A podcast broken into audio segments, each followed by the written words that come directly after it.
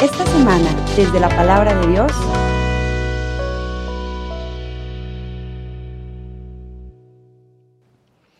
En aquel tiempo Jesús dijo a sus discípulos, Habrá señales prodigiosas en el sol, en la luna y en las estrellas.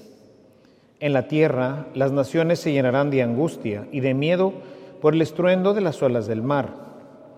La gente se morirá de terror y de angustia, de angustiosa espera por las cosas que vendrán sobre el mundo, pues hasta las estrellas se bambolearán. Entonces verán venir al Hijo del Hombre en una nube con gran poder y majestad. Cuando estas cosas comiencen a suceder, pongan atención y levanten la cabeza, porque se acerca la hora de su liberación. Estén alerta para que los vicios, con el libertinaje, la embriaguez y las preocupaciones de esta vida no entorpezcan su mente y aquel día los sorprenda desprevenidos porque caerá de repente como una trampa sobre todos los habitantes de la tierra. Velen pues y hagan oración continuamente para que puedan escapar de todo lo que ha de suceder y comparecer seguros ante el Hijo del Hombre.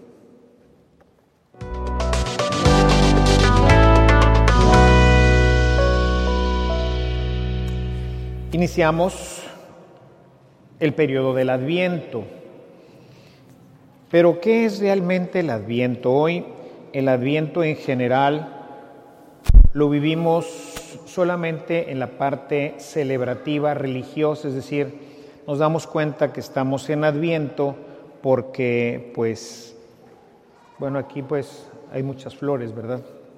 Como siempre hay boda, pues ahora hay muchas flores.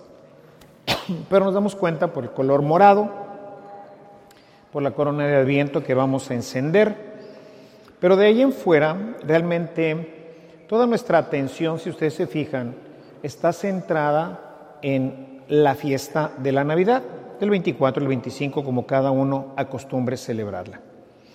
Y toda nuestra atención la acapara esta agitación continua de este tiempo que ya empezó desde hace poco, ¿verdad? Prácticamente terminando el tema de los muertos, automáticamente pues las tiendas se visten de rojo, dorado, esferas, pinos, etcétera, que ya presagian esta fiesta. Una fiesta que realmente, pues hoy, hoy por hoy, poco o nada tiene que ver con la fiesta cristiana.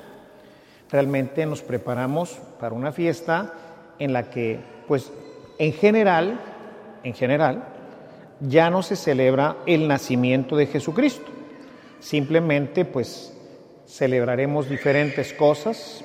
Si ustedes, les decía recientemente en un retiro que daba sobre este tema, les decía si ustedes ponen una camarita de esas cámaras que hay en diferentes partes del mundo, la ponen ahí en, en alguna ciudad japonesa, verán que empiezan ya también los adornos y que ellos también van a celebrar Navidad ahí en Japón. Pero son budistas. En general los japoneses son budistas. De manera que, ¿qué celebran? Pues quién sabe. ¿Tú qué celebras?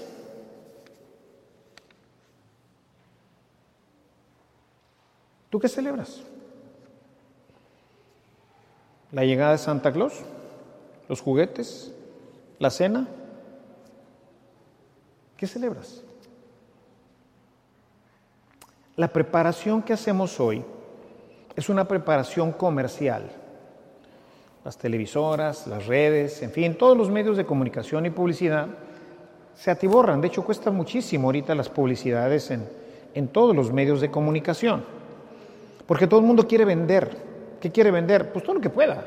Desde pasteles, panes, juguetes, este, refrescos, regalos, gadgets, en fin.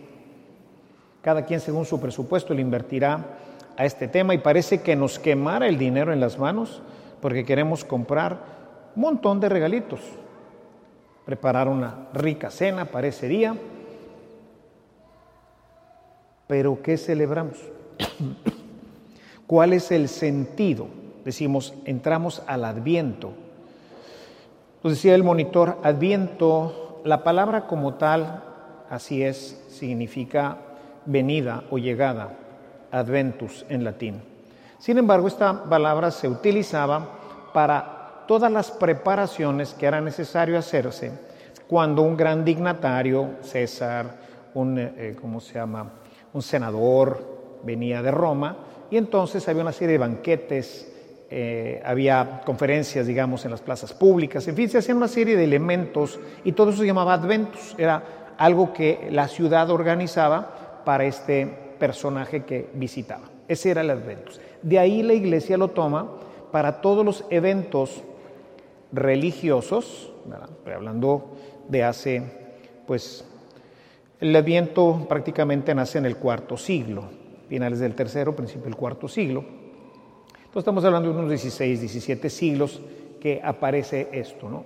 Y eran una serie de fiestas religiosas, todo estaba acompañado de la oración, el ayuno, este, eh, las celebraciones eucarísticas en diferentes formas, diferentes fiestas, en fin, para culminar con la fiesta que conmemoraba el nacimiento de Jesús. Era una fiesta conmemorativa que se iniciaba con un largo ayuno del 24. El 24 todavía en mi época de chico, cuando era niño, yo soy anterior al Vaticano, pues el día 24 era día de ayuno completo, no se comía nada.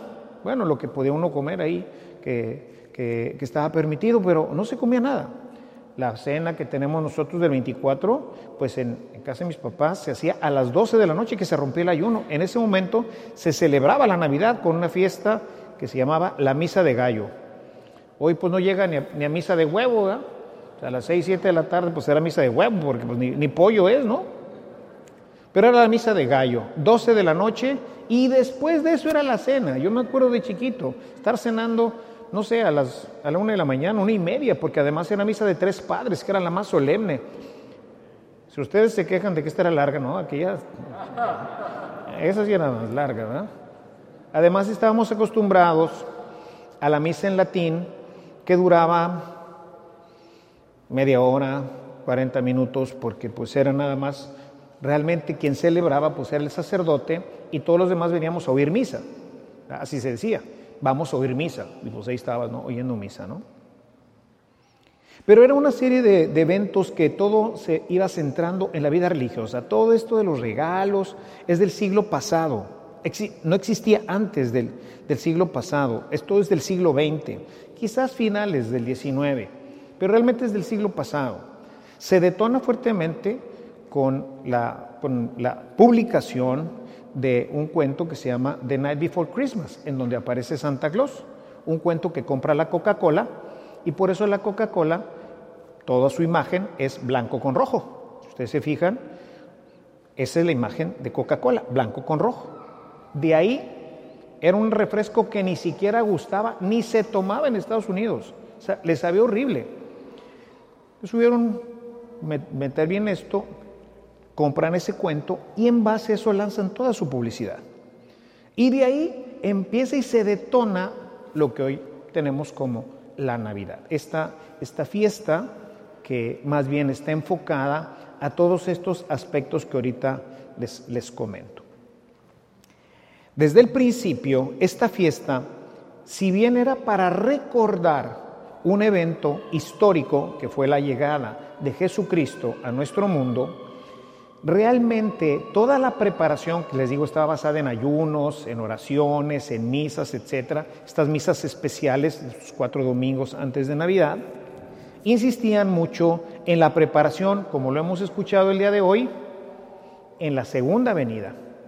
O sea, Jesús había prometido que regresaría, hoy hemos leído en este, en este texto, en el versículo 27, hemos leído, vendrá el Hijo del Hombre, es decir, él regresará en las nubes del cielo, ya no regresará como un pequeño niño en una cueva, sino que regresará con gloria, con poder y con majestad para dar por terminada esta fase de creación que Él diseñó, pensó en su economía eh, eterna para que el hombre existiera y luego pudiera participar eternamente en el cielo. Ahí se acaba.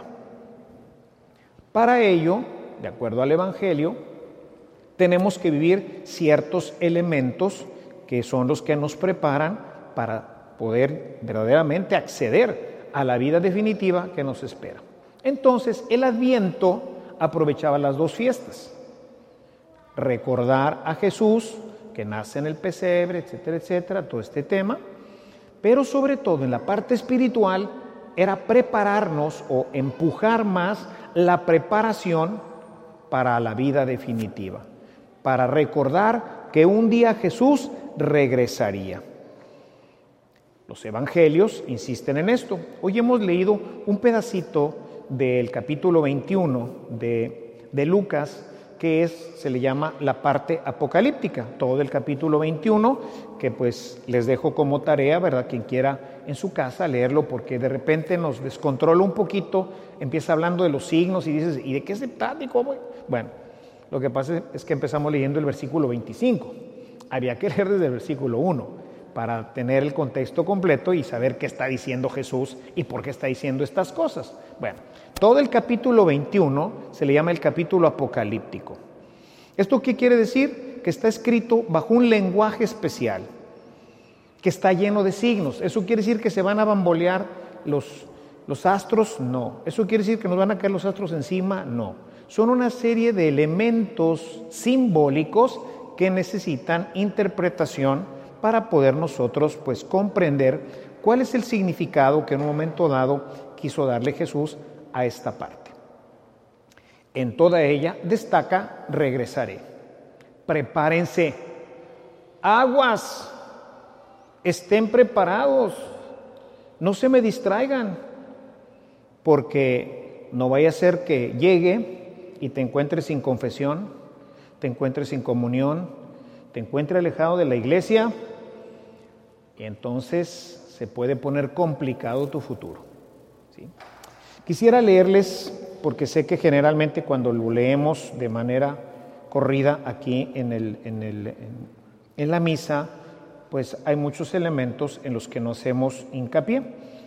Voy a leer el versículo 34, nada más el 34 que me parece importante en la, línea del adviento, de hacer un adviento verdaderamente cristiano, de regresar un poquito a las ideas que la iglesia pensó para ayudarnos para la llegada del Señor.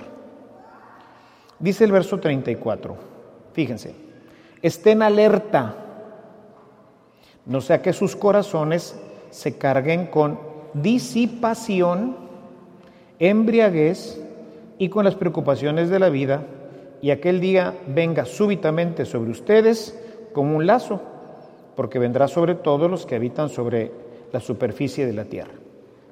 Es decir, nadie sabe el día, nadie sabe la hora. Esta siempre en la iglesia ha tenido la connotación de el final del mundo o el final de tu mundo. O sea, el día que te mueres ese día se acabó esta tierra, punto. ¿Cuándo va a venir?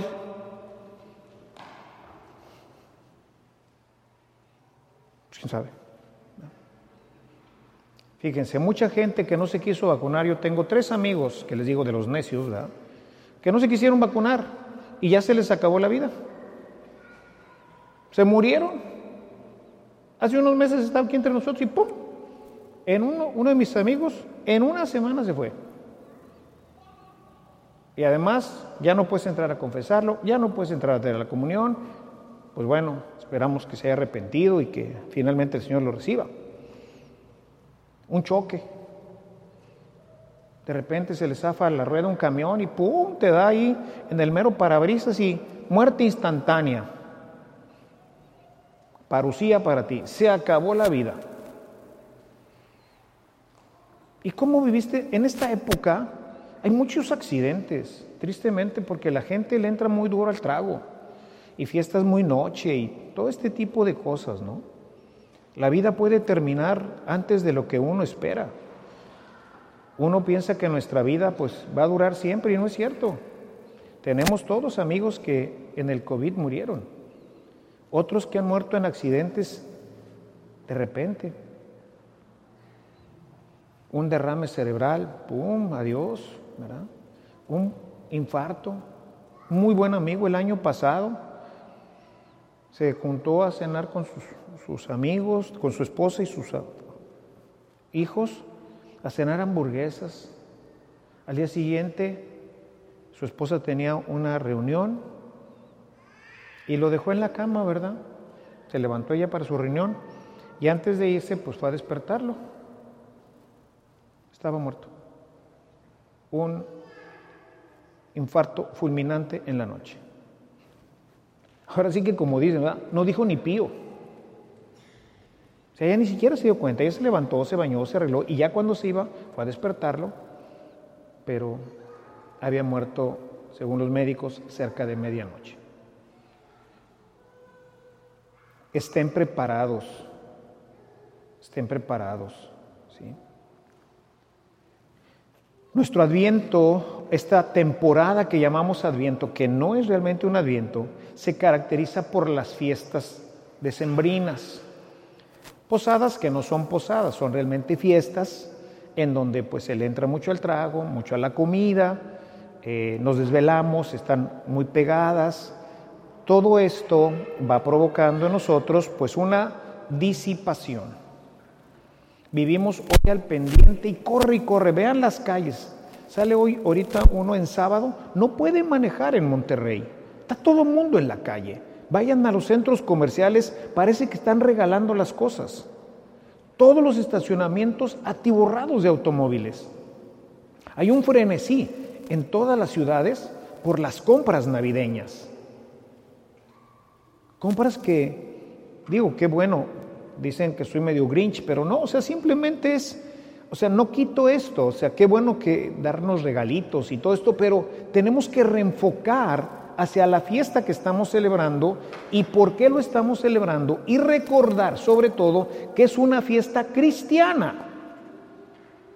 No es una fiesta del mundo, no son las fiestas patrias, no es la fiesta de la Revolución Mexicana, no es la fiesta de la conquista de México, no es la fiesta, no, es una fiesta cristiana que nos regresa al origen de nuestro cristianismo. Gracias a Jesús tengo vida y la tengo en abundancia. Entonces dice, tengan cuidado, que su corazón no se cargue con la disipación, con la embriaguez y con las preocupaciones de esta vida valía la pena pues eh, tomar en cuenta todo esto, ¿no? Para hacer una preparación para una Navidad verdaderamente cristiana.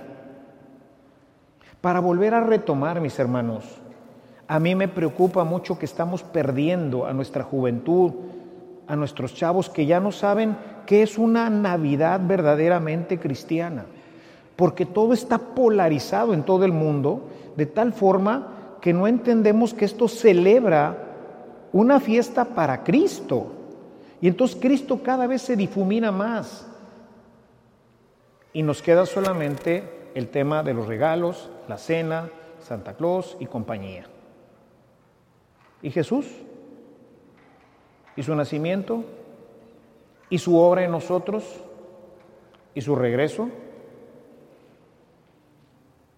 se nos va. Yo quisiera hoy invitarlos, ¿verdad? Siempre les hago una invitación. Recuerden que para mí la palabra de Dios pues es lo que va marcando y lo que va iluminando áreas importantes de nuestra vida, porque finalmente de esto va a depender nuestra felicidad eterna. Aquí viviremos 100 años, el que más viva, y después se acabó este asunto. Y luego vendrá el juicio y después la eternidad. Y depende de ese juicio, cómo nos vaya ahí, pues tendremos cielo o castigo. La gente hoy, sobre todo en el mundo de hoy, piensa que no hay consecuencias en nuestra vida, que yo puedo hacer cualquier cosa y finalmente pues no haber ninguna consecuencia. Y no es cierto. La carta a los Gálatas en el capítulo 6, en el verso 7 dice, lo que siembres cosechas. ¿Qué sembraste? Papas. ¿Qué vas a recoger? ¿Camotes? ¿Maíz? ¿Qué sembraste? Papas. Vas a recoger papas. Lo que siembres cosechas. Tú no puedes esperar que en tu vida no haya consecuencias. Habrá buenas si obraste bien y malas si obraste mal. Pero siempre, todas nuestras acciones siempre tendrán una consecuencia. Entonces, si esto es verdad, pues cómo debemos de vivir nuestra vida para que al final la consecuencia, el final de este periodo de nuestra vida, pues gozosamente disfrutando de Dios por toda la eternidad. Y por eso los invito, el que quiera, a leer tres citas. Se las voy a mencionar ahorita, pero habría que reflexionarlas y ver cómo se acomodan en tu vida. La primera cita tiene que ver con la disipación. Dice, para que no se disipen aguas, no vivan disipados, dice Jesús. Estén prevenidos. El mundo busca disiparnos. Que se te olvide que Jesús nació, que se te olvide que hay consecuencias. Tú compra, compra, compra, compra, compra y diviértete y pásatela bien. Y los chavos entrenle al trago y ahorita pues ya están las vacaciones y... Espérense, la disipación. En este sentido, valdría la pena leer Lucas capítulo 10, los versículos 38 al 42, que se refiere a una visita que hace Jesús a, su, a sus amigas Marta y María, las, las hermanas de Lázaro. Ustedes recuerdan que cuando llega Jesús, pues Marta está en friega, está preparando la comida y arreglando la casa y todo esto, mientras María está atenta a las palabras de Jesús. ¿Está mal lo que hace María? No. Pero no le está dando prioridad. Y al contrario, quiere que María también haga lo mismo. Dile a mi hermana que me ayude. ¿Y qué dice Jesús? María escogió la mejor parte y nadie se la va a quitar. ¿Está malo andar sobre los regalitos? No. Qué bueno que compre regalitos para tu casa, para tus hijos, para tus amigos. Excelente, maravilloso pero que eso no te quite el sueño. Que eso no es lo que te mantenga ocupado. ¿Era necesario que Marta preparara la comida? Claro, si no, no se come. Es importante tener una cena el 24, el 25. Sí, estamos de fiesta, estamos celebrando que Jesús nació. Hombre, qué bueno. Y qué bueno que nos demos un regalito. Jesús nos regaló a su hijo y qué bueno que yo pueda regalarle un chicle, un chocolate, qué sé yo, a mi hijo, a mi esposa, lo que quieran. Cada quien según su presupuesto pero céntrense. Desde que nos levantamos, la televisión, el radio, espectaculares, redes, compra, compra, compra, compra, compra, compra, compra, compra, compra, compra, compra, compra, compra. la cena, ¿qué vas a dar? ¿Y tú qué vas a dar? Y estamos viendo que si las recetas y no las recetas, ¿y cómo va a ser? Y estamos bien ocupados en una cena. Oye, ¿lo demás? No, pues ya se pasó el adviento. Y como no aprovechaste bien tu adviento, ¿Qué quedó? 25, la cena, ay, qué rico, los regalitos, ay, qué bonitos. Y luego, muchos papeles, quita el pino, ¡pum! Se acabó. Se acabó. La mayoría de los niños, después de que reciben sus regalos, van a la caja de los juguetes. ¿Y cuándo los van a volver a usar? ¿Quién sabe? Claro que ese día pues es la locura. Y no quiere decir que esté mal. Pero ¿qué más quedó en tu vida de esto? ¿Qué se queda para más adelante? ¿Qué se queda para tu familia? ¿Qué se queda para tu esposo, para tu esposa, para tus hijos, para tus padres? Además de un reloj, o de un iPhone, o de un automóvil, o de una casa. ¿Qué más se queda?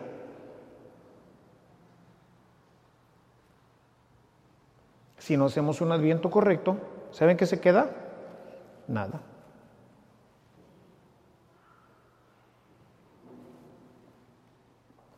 María ha escogido la mejor parte. ¿Es tiempo de comprar regalitos? Sí, pero también de rezar en casa. Es tiempo de poner atención en la fiesta que celebramos, en ponerle atención a Jesús. Y qué bueno que compres tus regalitos, pero ponle atención a Jesús. Una segunda cita que quizás valdría también la pena darle una buena peinada está en Gálatas, Gálatas 5:18. En Gálatas 5:18 nos habla sobre esta mundanidad y esta embriaguez del mundo. El mundo de hoy ha perdido de vista la vida espiritual y entonces se dedica este tiempo a la francachela, Hay posadas por todos lados, posadas de grupo, posadas de los amigos, posadas de los familiares, posadas del trabajo, posadas de todo tipo de posadas. No tiene nada de posada, nadie reza en las posadas ahorita. Ni hay ponche en las posadas, ni hay piñata en las posadas, no hay posadas. Hay fiestas. Y esas fiestas, hay Carlitos, por eso pues el gobierno pone, aumenta por todos lados el tema de poner este, las antialcohólicas. Es un tiempo de alcoholismo tremendo todo este tiempo. Y tratando de evitar los accidentes, pues por eso proliferan y todo mundo, ahora con el Waze, pues sacándole la vuelta a la, antialcohólica, ¿verdad? Ahí ves la fila en rojo, dice, no, aquí hay una antialcohólica, le voy a sacar la vuelta por el otro lado. No sé si les ha tocado, pero es bien común en esta época venir detrás de un pelado que, que va bandeando, o sea, que viene, viene bien servido. ¿Tú cómo lo vives? ¿Cómo son este periodo previo a la Navidad? ¿Cómo es tu adviento? ¿Tiene que ver con la oración? ¿Tiene que ver con la palabra de Dios? ¿O tiene que ver con las fiestas? Y en las fiestas, que tampoco digo que sea malo ir, ¿cómo las vives? ¿Realmente tú manifiestas la alegría cristiana con tu vida, con tu alegría? Y no está mal tomarse una cerveza o cerveza, es lo que ahorita se permite, ¿verdad? De tal manera que podamos disfrutarla con los amigos. Es un tiempo, sí, de compartir. Jesús quiso compartir su vida con nosotros, comió con nosotros, cenó con nosotros, participó con nosotros. Hombre, qué bueno, nos enseñó que la fraternidad es maravillosa y súper importante. ¿Tú cómo la vives? ¿Tú necesitas una cheve para agarrar la onda? ¿Necesitas un whisky? ¿O necesitas dos o tres? Necesitas comer hasta saciarte para poder disfrutar con tus amigos, tus familiares. ¿No bastaría un café y un poquito de pastel para convivir con alguien? Aguas. Dice Jesús, estén preparados, estén preparados. Todas estas fiestas nos hablan de que algún día, cuando no sabemos, ojalá yo todavía pueda vivir muchos años más entre ustedes. Pero no sabemos. Entonces, bajo esa órbita, esa óptica, pues yo disfruto mi vida. ¿Sí? Voy, me tomo, sí, un, vinito, la gente sabe que me gusta el vino, bueno, pues, un vinito, sí, como no, me tomo una copita con la cena, ¿verdad? A gusto, no pasa nada. Disfruto la comida, pero sobre todo la compañía, la plática, ¿verdad? La fraternidad, el cariño que se va formando en estas reuniones. Porque hay reuniones ahora, sobre todo los chavos, en donde entre los antros y no antros, híjole, por eso hoy los muchachos no saben hacer amistad, porque no tienen este tipo de convivencias que aprendimos de chiquitos en nuestras casas. Y lo que hoy el mundo les presenta no se parece nada a lo que Dios quisiera que nosotros viviéramos en nuestra sociedad y sobre todo en nuestras familias. finalmente con el tema de la fiesta y los regalos. ¿Es bueno darse fiesta? ¿Es bueno regalos? Sí. Y en ese sentido les invitaría a leer a Lucas en el capítulo 14. Lucas 14, del verso 12 al 14. Dice, cuando des una fiesta, pues no invites a los que luego te pueden invitar porque ya con esto ya quedaste pagado. Invita a quien no puede pagarte. Si tú le das un regalo y le regalas un iPhone a alguien, pues el otro se va a sentir comprometido más adelante a darte algo. Pero si tú le das a un pobre, ese no te puede dar nada, no te puede pagar nada. Entonces, ¿dónde está puesto nuestro presupuesto? No quiere decir que no tenga presupuesto para mi familia y mis, amigos, claro que sí, pero tienes en tu mente, tienes presupuesto para los pobres y piensas en ellos de forma individual o haces un donativo para Caritas.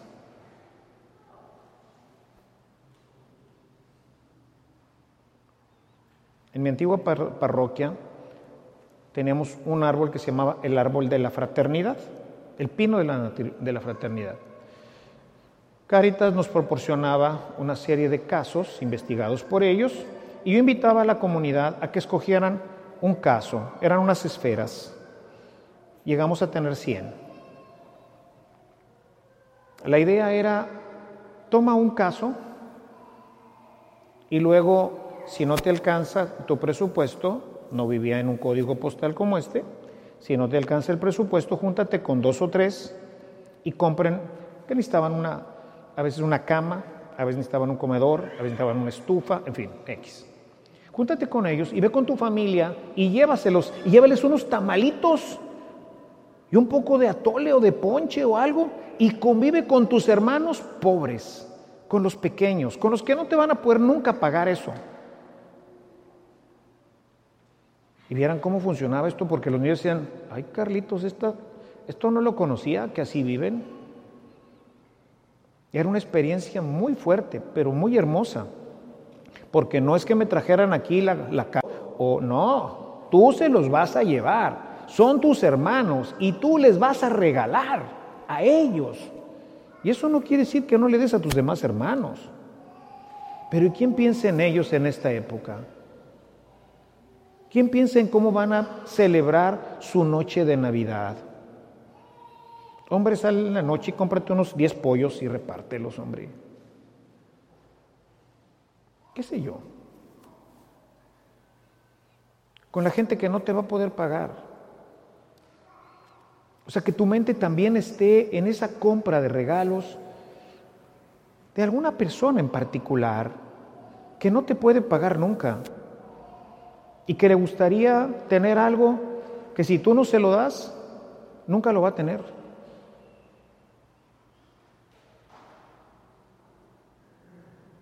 Dios pensó en nosotros y nos dio algo que si Él no hubiera sido así, nunca lo hubiéramos tenido. Como ven, hay tres elementos importantes. Uno, cuidado con la disipación. Enfoquémonos bien hacia la fiesta de la Navidad como nacimiento de Cristo. Dos, cuidado con las francachelas. ¿Podemos ir a fiestas? Sí. Vivámoslas en un ambiente verdaderamente cristiano. Tres, acuérdate de los pobres. Acuérdate de aquellos que no tienen nada. Y que ellos sientan y vean en ti a un hermano. En los capítulos de Mateo, en esta sección apocalíptica, terminan en el capítulo 25 con el juicio final en donde dice, me viste desnudo y me vestiste, me viste pobre y me atendiste, etc. Entonces, veamos este tema con delicadeza y disfrutemos este adviento. Y yo les aseguro, mis hermanos, que vamos a llegar a una Navidad diferente, hermosa, muy satisfactoria en el corazón. Habremos vivido nuevamente una experiencia que tiene que ver con comunidad, que tiene que ver con familia, pero sobre todo que tiene que ver nuevamente con Dios. Termino con una cita que siempre me ha gustado mucho de Primera de Juan, el capítulo 2, los versículos 15 y 16. No amen este mundo, ni las cosas que hay en este mundo, porque todas son concupiscentes. Los ojos la ven, nos gusta, etcétera, pero pasan rápido. El día 26 todo será igual que hace una semana. No más que tendremos más papeles, tendremos un pino que empacar, tendremos un montón de cosas ahí. Y qué triste que ya no tengamos a una persona entre nosotros. Qué triste que pues todo lo que gastamos y todo esto finalmente no quedó en nada, ni en mi corazón, ni en mi familia, ni en mis hijos, ni en la sociedad. No. Que el 26 sea un progreso, algo que queda, algo que permanece, como Jesús entre nosotros. Vino, nos visitó y se quedó entre nosotros. Que así también la Navidad, Jesús se quede en nosotros, su amor se quede entre nosotros. Ese detallito que le diste sea un signo de tu amor por esa persona que se queda con esa persona, aunque sea un chocolate, pero dado con amor a alguien que amas. Y que esa persona entienda que eso que le das no es algo más, es algo que le das desde tu corazón y mucho más cuando eso se lo das a una persona que poco o nadie tiene. Este servicio llegó nos hasta ayude, ti mis hermanos, a gracias hacer un buen a la aportación económica de nuestros suscriptores. Navidad. Si deseas formar parte de esta gran obra de evangelización, agradeceremos cualquier aportación que salga de tu corazón. También te invitamos a visitar nuestro centro de evangelización en línea, en donde encontrarás de forma gratuita una diversidad de material para tu crecimiento espiritual o el de tus grupos apostólicos. Que el amor de Cristo y la ternura de María reinen por siempre en tu corazón. Hasta la próxima.